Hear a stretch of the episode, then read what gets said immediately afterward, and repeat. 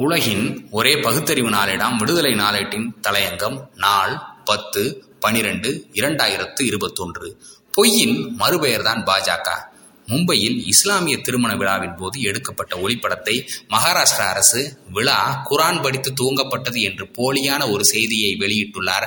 பாஜகவின் உத்தரப்பிரதேச தலைவர் ஒருவர் ஹரிஓம் பாண்டே உத்தரப்பிரதேச கௌதம புத்தர் நகர் நாடாளுமன்ற மேனாள் உறுப்பினர் தற்போது உத்தரப்பிரதேச பாஜக தலைவர்களில் ஒருவராக உள்ளார். அடுத்த ஆண்டு பிப்ரவரி மாதம் நடக்கும் உத்தரப்பிரதேச தேர்தல் பணிக்குழுவின் முதன்மை ஒருங்கிணைப்பாளராகவும் உள்ளார். இவர் ஒளிப்படம் ஒன்றை வெளியிட்டுள்ளார். அதில் மகாராஷ்டிர மாநிலம் பாராமதி நாடாளுமன்ற தொகுதி உறுப்பினர் சுபீரியா சூலே தானே தொகுதி சட்டமன்ற உறுப்பினர் ஜித்தேத்ரா ஆவாடே மற்றும் இதர காங்கிரஸ் தேசியவாத காங்கிரஸ் தலைவர்கள் கலந்து கொண்ட ஒரு நிகழ்ச்சியில் குரான் படிக்கப்படுகிறது.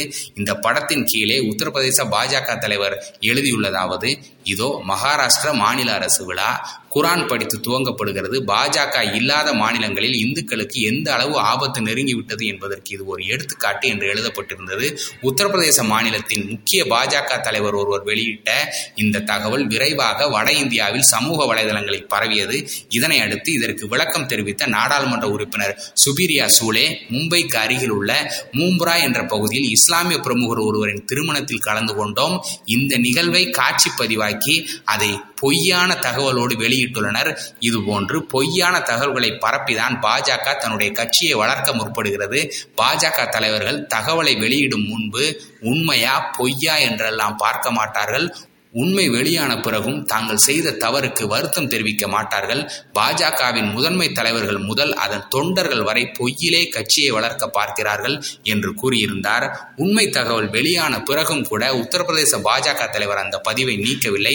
தார்மீகம் பற்றி தம்பட்டம் அடிக்கும் ஒரு கட்சியின் யோகியாத்தம்சம் எந்த அளவுக்கு தரைமட்டமாக நாற்றம் அடிக்கிறது என்பதற்கு இந்த எடுத்துக்காட்டு ஒன்று போதாதா?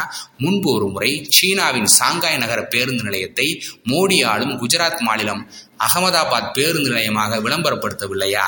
உத்தரப்பிரதேசம் நொய்டாவில் திறக்கப்பட்ட விமான நிலைய விளம்பரத்தில் சீன நாட்டின் விமான நிலையத்தை வெளியிட்டதும் சீன அரசு அதிகாரி ஒருவர் இதனை சுட்டிக்காட்டி எச்சரிக்கவில்லையா?